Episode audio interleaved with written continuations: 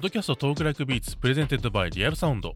リアルサウンド他で執筆している私みじくもと同じくリアルサウンド他各所でもインタビューや執筆活動音楽活動を行っている姫乃たまさんでゲストの方々をお迎えして現在気になっている音楽について解説や時には脱線しながらトークしていこうという番組なんですけれども、えー姫乃さんがしばらく休養中のため、今回はゲスト MC として音楽ライターの金子厚武さんにお越しいただいております。はい、金子厚武です。よろしくお願いします。よろしくお願いします。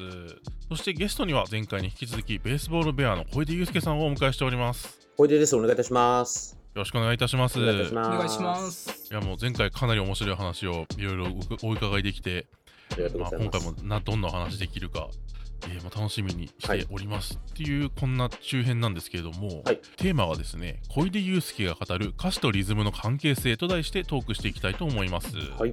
うんはい、でベースボールベアやマテリアルクラブで制作してきた、まあ、いろいろな楽曲の中でも、まあ、リズム面で意欲的な挑戦を行ったのはどんな楽曲なのか、はいまあ、そんな観点からですねいろんな楽曲の制作エピソードを振り返りつつも、えー小出さんにいろいろお話を伺っていきたいと思うんですけども、はいえー今回もまた3曲選んでいただいております。はいはい、でまず1曲目から早速いきたいんですけども、はいえ1曲目に挙げていただいているのが「十字架 You and I はい。」で、えー2010年のベースボールベアでの曲ですね。はい。はい、でこちらの曲のポイントはどんなところなんでしょうか？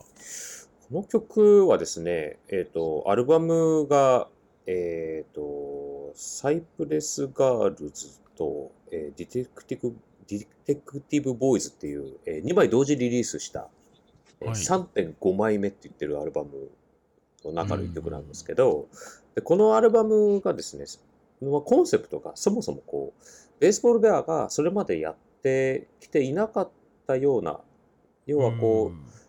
やりたいとは思ってたけど、このアイデアではメインで膨らましたことないよねっていうよううなん曲作りをやってみようっていうコンセプトのアルバムだったうんです公開プリプロっていう言葉もありまあ、したよね。そうそうそう。公開プリプロダクションって言ってましたからね。そううん。プリプロって言いながら思いっきりしっかり作ってるんですけど。でもその前回前編で話したみたいに、玉井さんと、えーはいアゲハスプリングスさんと、まあ、ずっと一緒に曲作りをやってきていて、で、このアルバムで一回玉井さんから離れて、自分たちでやってみようっていう、制作になるんですね。で、なのではい。これまで、そこまでって、本当にこう、大きいスタジオを撮ってもらって、そこで玉井さん監修のもと、撮っていって、みたいな感じで、こう玉井さんにいろんな判断をしてもらってたんですよ。うん、で、まあ、それがあるからすごい助かるんですけど、でもこれをずっとやってたら自分たちじゃ何の判断もできなくなるぞと思って、うん、ここで思い切ってこの玉井さんから吸収したことを自分たちで実践していこうと。うん。で、まあいうような感じで結構こう、スタジオにこもった、ちっちゃいスタジオにこもった制作をずっとやってたんですけれども、で、この十字架 U&I は、その中でも特に、まあ、このカッティングと、かえギターのカッティングと、まあ、16のビーはい。トと、えーで、それをを主体としながら、えギターロック的な展開にどうやって持っていくかっていうこと。うん。で、そのソリッドさと、で、あと自分的には、まあ、やっぱマイケル・ジャクソンですね。いやもうこれはボーカルのスタイルを聞いているとなんとなくはい。わかるポイントですね。まあ、それ、それだけがやりたかったみたいなところもあるんですけど、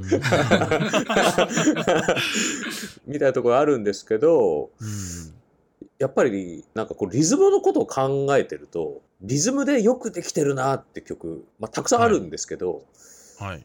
自分的には特に、えっ、と、マイケル・ジャクソンの、あの、スリラーのはい。曲構成がすごいなと思ってるんです。ベースライン、ドゥルンドゥンドゥンドゥンうんドゥン、ドゥルンドゥンドゥンドゥンドゥン、タンうんドゥルンドゥンドゥンドゥンドゥン、ドゥルンドゥンドゥンドゥンドゥン、タこれでずっと進んでいくんですよね。うんで、そのドゥルンドゥンドゥンドゥンドゥンがもう、まず全部をまとめてるっていう。で、なんかそのドゥルンドゥンドゥンドゥンドゥンに匹敵するようなものを作りたいと思ったんですよ。あ生意気にもうん。うんうんでもさすがにそんなのはできなくて。で、それを考えてるうちにだんだん、あの、イアン・デューリーが入ってきたんですよね。ああ、はいはいはうい。んなんかあのあの人のこうファンクレスみたいな。うん。ファンクレスだけど歌物でとか。だけど、うん歌ってるけど、ほとんどなんかこう、一個一個叫んでる感じみたいな。うんなんかそういうのも面白いなとかっていうのが、うん。だんだんこう、混じっていって、滲んでいって、で、それを最終的に、まあ、自分たちなりのギターロックっていうところにまとめるとこうなったっていうような、うん。うん曲で。で、これはなんかすっごい、まず基本のビートを作るのにすっごい時間かけましたね。うん。うん。っていう意味でも、やっぱリズムに特化した曲を作ることをうん。すごいやった曲でした。はい。こう基本のその楽曲を牽引するループというか、まあ、フレーズみたいなものを作って、なおかつそれにギターロック的な、うん。その展開をつけるっていう、はい。まあ、ある種展開せずにずっと続いていくのが気持ちいいみたいな、そういう、まあ、美学のもとにある音楽っていうのは、まあ、ファンクみたいなものあるわけじゃないですか、そこですり合わせるギターロック的なギターポップ的な構成にすり合わせるみたいなところで、うんなんかこう特に意識したポイントとかってありますか？その、やっぱり基本のループからはい。はい。どうやってはみ出すのかっていうのん。はいは、はいはい。まあやっぱり、ううん。ん、考えたところですし、いや、その、その抜け出すタイミングっていうか、うん。で、まあ結果ギターソロ以降抜け出すんですけど、うん。うん。まあコード進行は変わらないんですけどね。うんで、なんか、うん、こう少ないコード進行でずっと進めていく曲ですから、うん。まあそういうのってこう歌物にしにくいんですよね。うん。やっぱり基本的にはこうポップスにしたいって何かと思ってる人なので、うん。サビっていうのがそもそもリフで、うん。チャッチャラチャッチャチャラチャッチャチャッチャラチャっていう、あのリズムがサビ。で、上に、上に、ここがサビですよっていう証拠としての十字架言えないんだって言ってるっていう。ここだぞっていうそうそうそう。目印として。はいはいはい言ってるみたいなああなるほど、そういうのは、うんこのタイミングまではやっぱ一回もやったことなかったし、できなかったんで、うんうん。うんまあ、これができて、すごいテンション上がりましたね、自分で。うんえその歌詞とリズムっていうテーマで言うと、はい。まあ、さっきマイケル・ジャクソンの名前出ましたけど、まあ、ここでは日本語で歌われてるわけで、はいはい。で、まあ、連想するのはやっぱり一人岡村ちゃんはいという存在がやっぱり日本語でうん。ファンクをやるという意味では先駆けとしていて、で、まあ、この後に実際にコラボレーションしたりもするわけですけれども、うん。はいはい。なんかそういったやっぱこういう音楽性サウンドで日本語でっていうことに関しては、うんまあ参照点だったりとか、まあこの曲に関してどんなことを意識したりだとか、うんうん。うんそのあたりはいかがですか？この曲は、あの、A メロとか特にそうなんですけど、こう、はい。なんか元は、なんか適当英語で多分考えてたんですよね。うん。うん。で、それにこう空耳的にというか、なんか当て字でうん。日本語を当てるみたいな感じなんですけど、このリズム自体は、レッチリのバイザーウェイっぽいですよね。うーん。あの、バイザーウェイの、あの、じゃんじゃん、じゃんじゃんっていう、まあ、あのリズムっぽいですよね。ううん。んだからそそこに当て字したみたいうん。な感じで入っていって、うん、で、なんか、しな歌詞もすごいこう、やっぱ発音というか、はい内容っていうよりも言ってて気持ちいい。口が気持ちいい。うん。うん。そこを優先してて、十十うん。十字が言えないんだとかも、うん。これもうんもう、このリズムで一番気持ちよく言える感じの言葉と思って、うん多分思いついた言葉でしたうし、ん。まあそのうちに岡村さんと曲作りした時とかも、うん。まああと岡村さんの作詞の、えーやり方とかをいろいろ話聞いてったりしてても、やっぱりリズムと日本語の発音を合致させるっていうのが一番大変っていう話はうんやっぱしてましたよね。うんこういうこういうファンキーになればなるほど。あとはこう、ん雰囲気英語みたいな、適当英語みたいなもので作ってると、こういうなんていうかな。そこでリズムができちゃうから、メロディーの。そのリズムを殺さないように日本語を当てるっていうのが難しくなってくるんで、で意味とう、ん。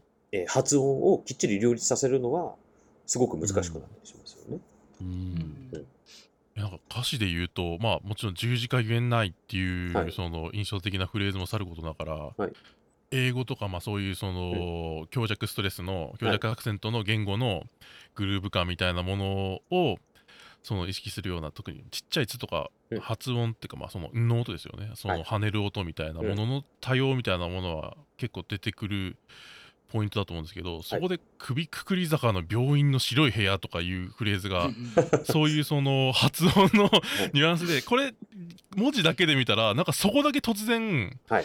極めて日本語的なニュアンスに見えるんだけど、はい。曲の中でははい。その歌唱の中の発音のニュアンスとかですごくグルービーに聞こえるみたいなはいところも面白いなと思っていて、そうです。個人的にはこれはミスマッチがが実はすごくマッチしてるみたいな、んそういうギャップがあるのかなギャップがポイントなのかなとも思ったりもしたんですけど、はい。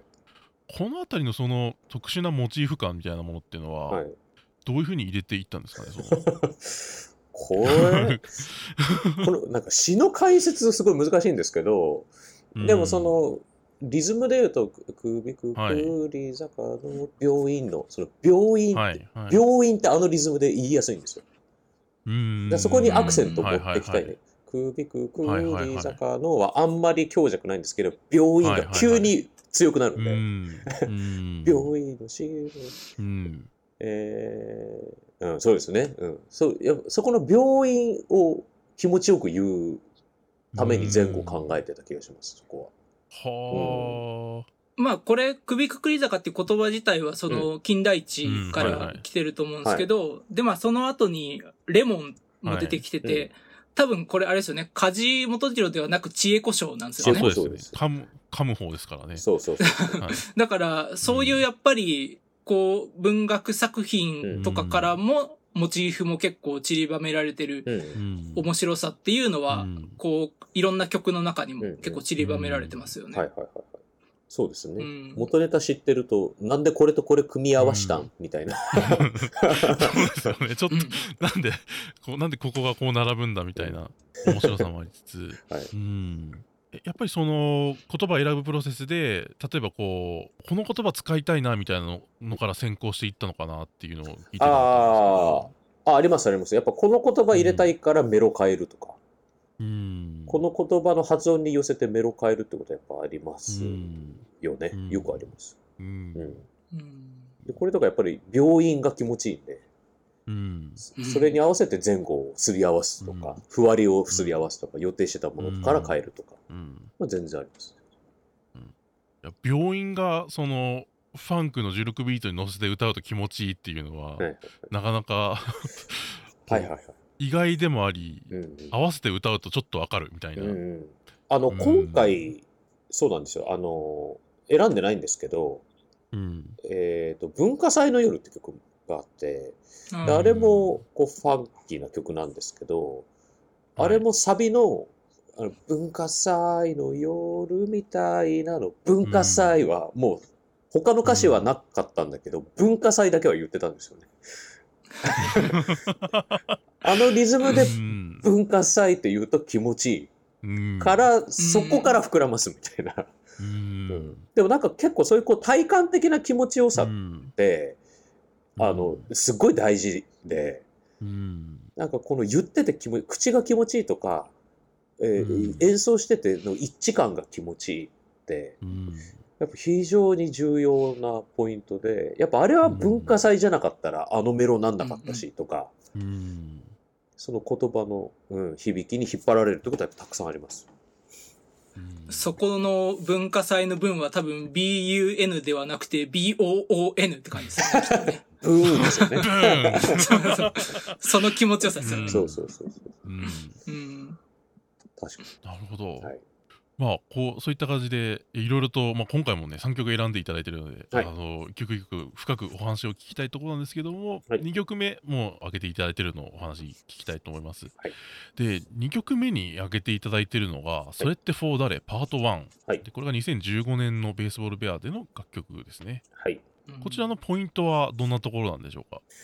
この曲はですね、コード進行が、まあ、いわゆる、ちょっとオーセンティックなディスコループというか、になっていまして、うん。で、そこに、こう、ちょっとハ,、まあ、ハードロックフレーバーって言ったらなんですなんですけど、なんか大行うなんムード、ギターロックうの、ん。うん。っていうあのリフを持ってくるっていう、うん。えところから曲を始めていったんですけど、でこれもやっぱり歌詞の発音の気持ちよさをすごい大事にしてて、うん。で、あのそれってフォーダレ、フォーダレっていう、その、そこがまず主軸ですね。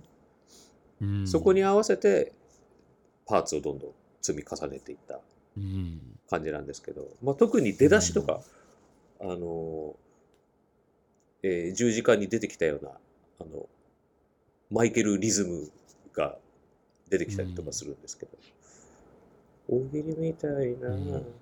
エビデイ、あの、発信とか、この辺も言いたいんですよね、このリズムで。発信して、確かに。仕うん。方ない答えが、いつも、レベルになって問題にならないって、とか、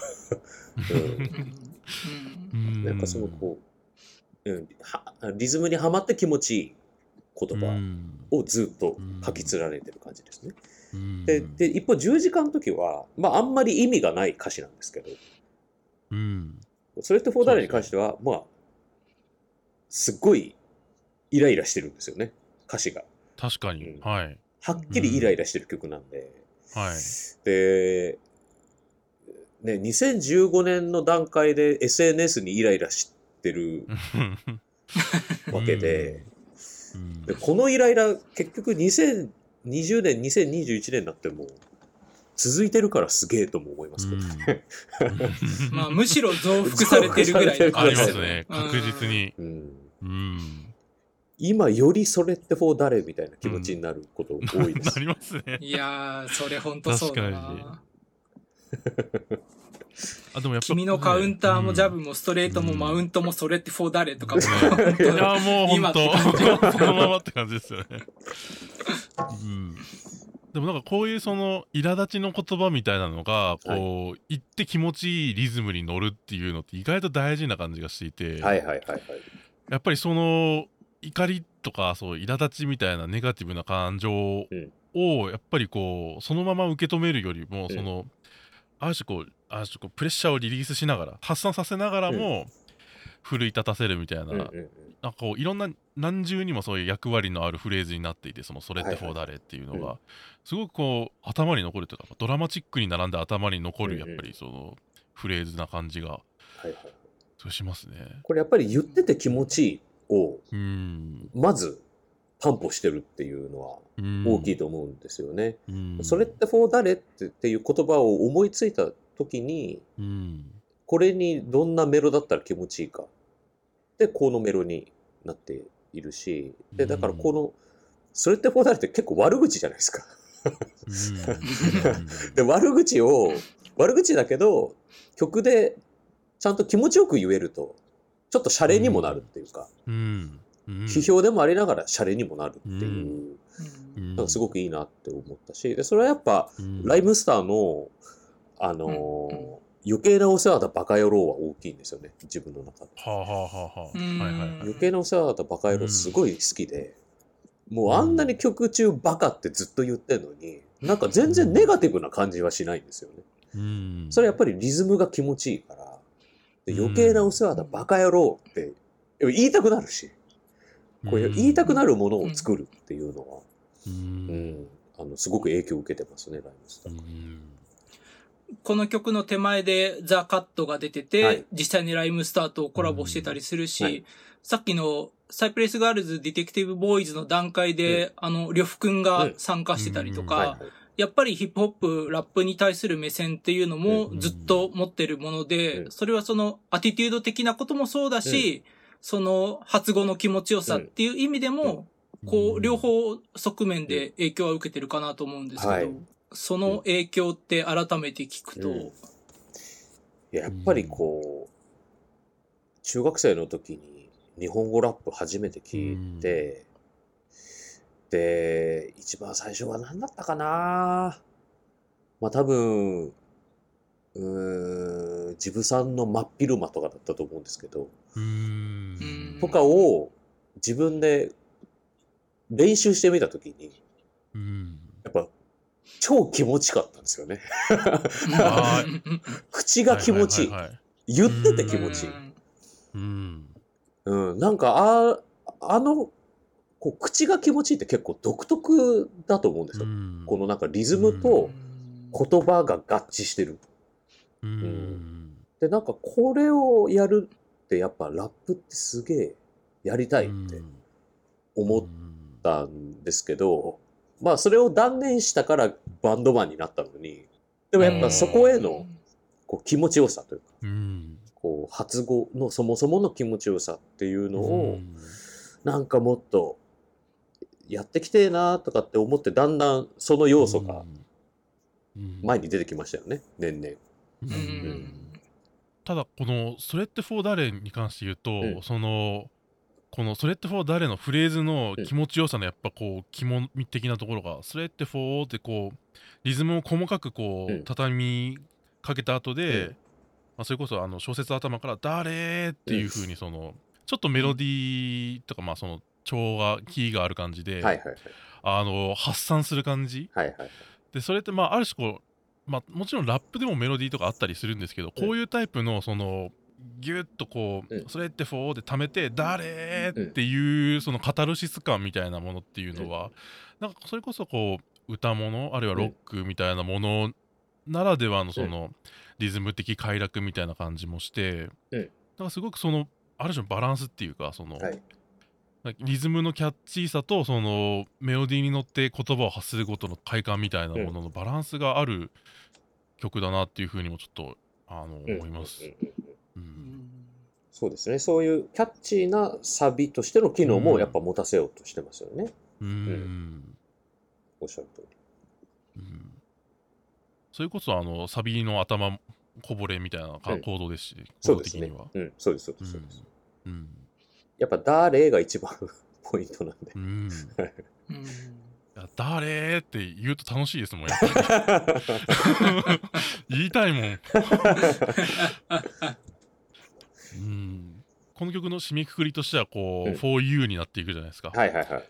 なんかこう、単に語らしだけで終わらないで、なんかこう、はいはいリスナーに対する呼びかけで終わっていくっていうのも、それはそれですごくこう、はいはい。あの、曲として、あの、すごい最終的に腑に落ちていく感じがして。この曲はもうその歌詞の内容的な構造上を、うん。あの、言ってる理屈に隙があっちゃダメだなって本当に思ってて、うん、うん、うん、その、うん。うん。ちゃんと自分の意見になってないといけないし、で、うんこの意見になんか上げ足取られるようなうん隙を見せたくないと思ってたので、本当に必死で書いてましたね、これ。歌詞は。だだから内容の辻褄はきっちり合わせておこうと思ったし、うん。だけどリ曲はやっぱりリズムものなので、うん。口の気持ちよさもとことん追求しようと、えー思ったので。だからやっぱ今だ、うん。今でもやっぱうん。歌ってて楽しい、楽しい気持ちいいですよね。うん突っ込まれないための理論武装うんという側面うん。だけになってしまうと多分こうせせっこましくなってしまうところにそのリズムの快楽っていうものに対すうん。るそのこだわりがあることによってうなんかこうある種開かれてるっていうかなんかこううん。自分が攻撃されないためにこう理屈をしっかりしようっていうだけじゃなくてうん。その上でなんかこうみんなで歌えるうん。ものになっているっていうことのすごい価値っていうのはすごいあるなと思あって。確かに、みんな、みんなで、フォーダーレーって言ってほしいですもんね。辻褄を合わせていくことっていうのはもちろんそのすごくこうこのメッセージを発する上でうん。大事なポイントでその一貫性とか、うん。その言ってることにそのちゃんと正当性があるかみたいなことうん。もそうなんですけどやっぱそれを踏まえた上で、はい。あのリズムの力でみんなに開いていくっていう曲だと思うと結構ねやっぱりすごくこう言ってることのそのなんていうんですかその苛立ち感とのバランスもそうだし、その曲とリスナーの関係性もすごくいいなって思うんですよね。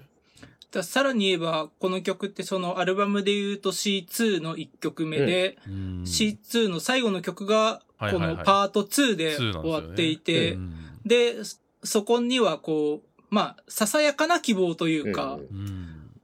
こう、決してただ明るいだけじゃないんだけれども、でも、この先へちゃんと進んでいこうっていう希望のある終わり方にはなっていて、なんかそういうメッセージの伝え方っていうのうも、ん小出くんならではのものがあるなうんと。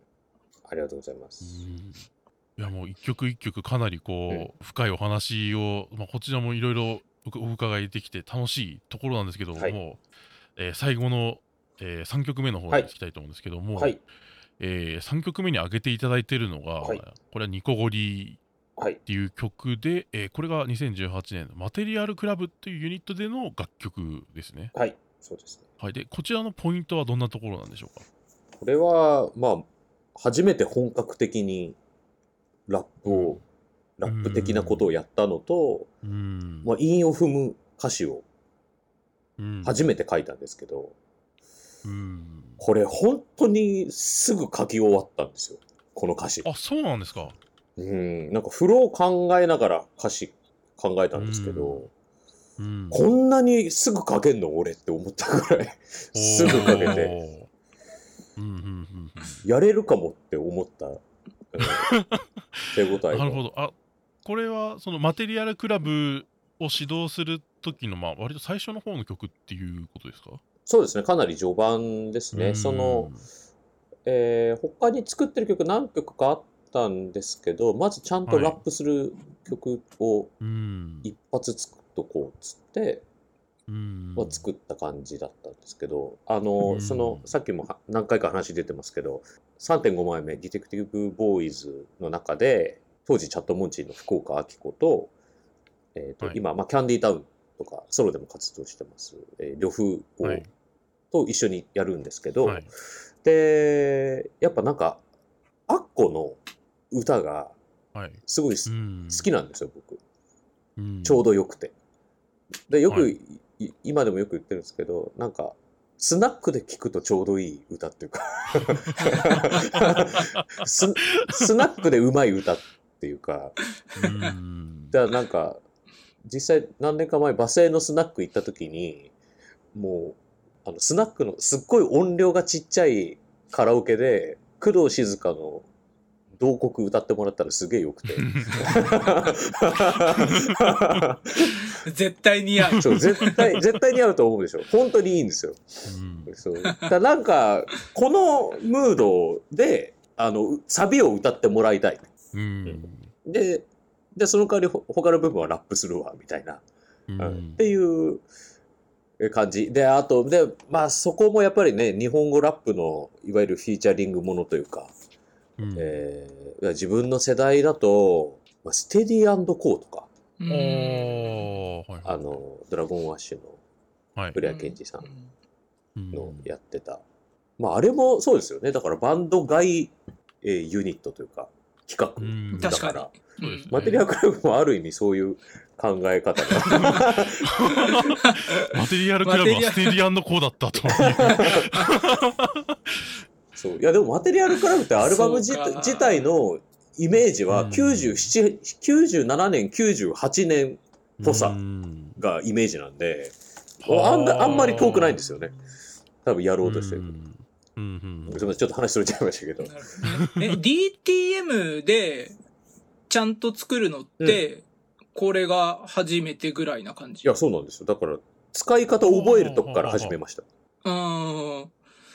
だとすると、まだこう、応用編というよりは基礎編なのかもしれないけど、うそのビートの組み方と、うん。そのまあラップ、リズム、みたいなところは、どうでしたかね？あーまあ、マテリアルクラブに関しては、結局今、えもう1年、2年ぐらい、ちょっとやれてないんですけど、うん。やっぱ次はもっとリズムの追求だな、みたいな。はあ話はしてて、で、うん次のうん作品のテーマも、もう、てかあるんですよ。何やりたい。で、誰呼び呼びたいとか、もうそれも全部あって、ああもうかなりプランはそう、もう最初からできている2年前からあるし、アルバム作り終わったタタイミングからあるし、で、うんあるけど、それを実現する時間がないっていう。ああ。そう。で、アッコも今ね、徳島に移住しちゃったんで、あはは。そうそうそう。うんまあちょっとそういうのもあって、あの、まああとコロナもあってね、こうあんまりうん進めれてないんですけど、まあちょっと良きタイミングで続編はどっかでやりたいなとは思ってるんです。うん。けれどもね、気持ち。まあ逆にね、リモートでも、今のうん、あれだったら全然まあ作ろうと思えば作れるし。そうそうそうそうそう。作ろうと思えば作れるんで。やりたいですけどね。時間がな。全然時間ねえんだよな。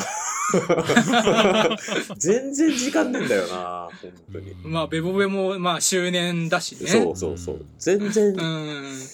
来年も無理なのかな。ちょっとわかんないですけど。すいません、話それちゃいましたけど。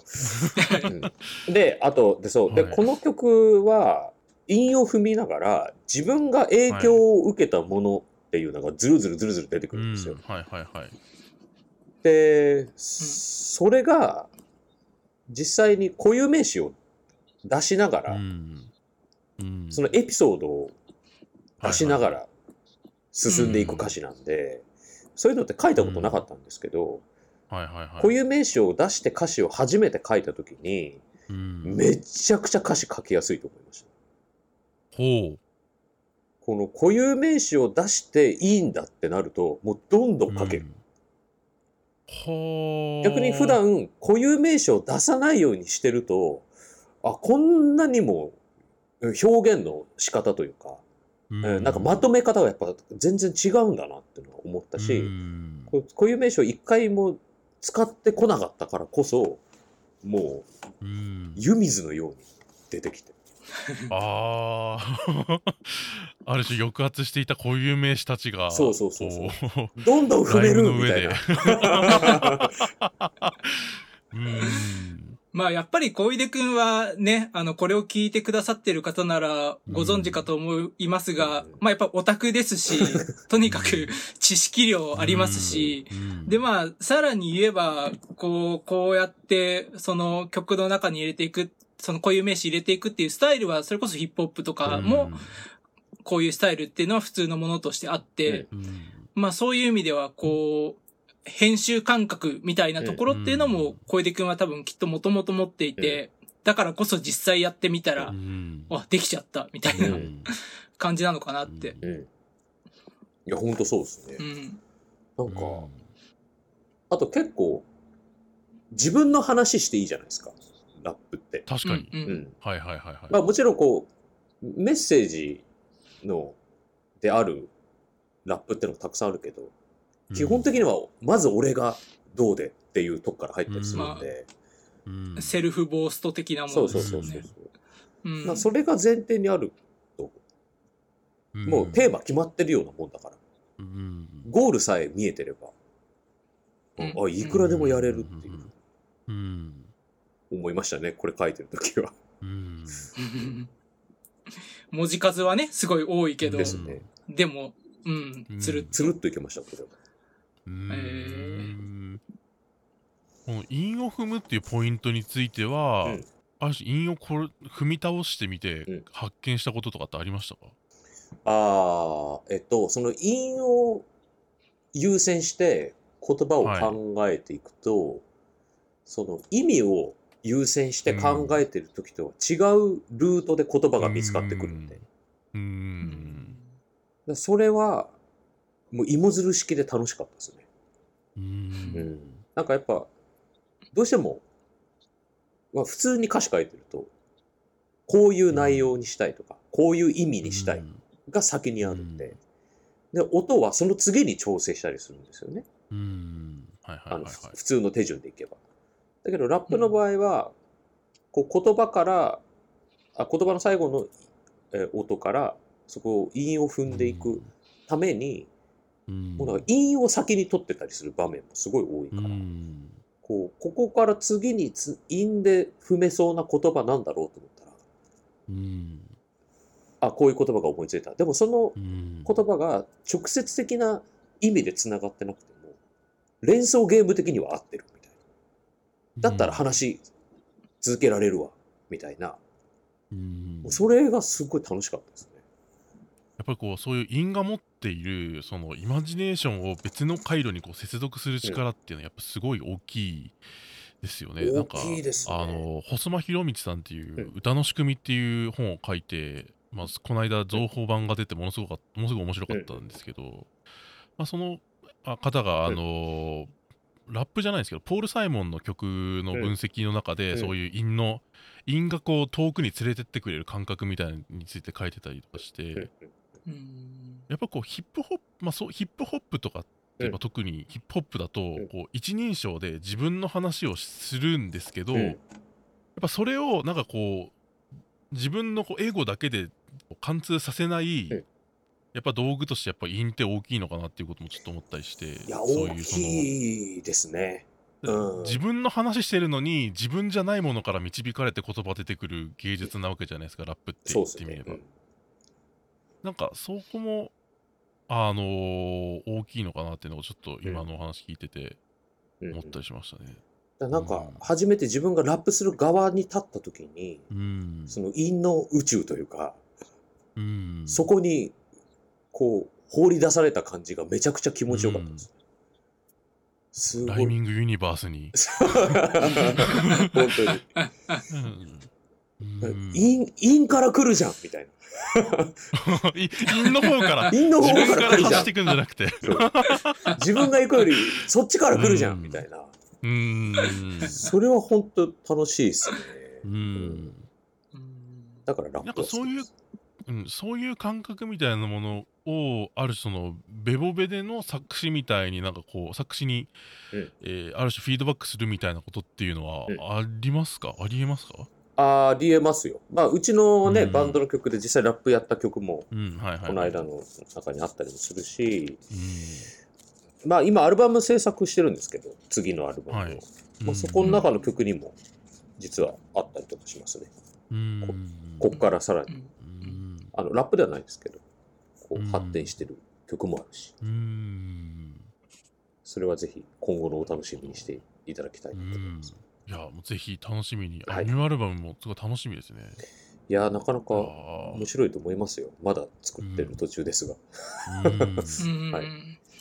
で、その先にはマテリアルクラブもまたやってほしいです。ね。あのー、もっと打ち込み上手くなりたいと思います。次まで。もう向こう数年は期待することばっかり楽しみなことばっかりまあリスナー側としてはですけど ありがとうございます。はい。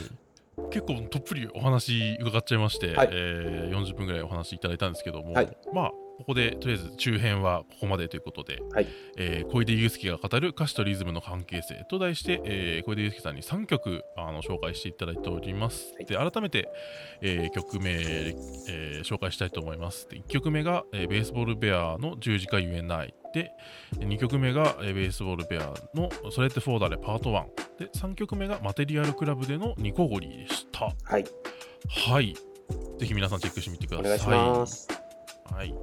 で次回はですね、えー小出祐介の言葉を構成するものとはというテーマでお話を伺っていければと思います。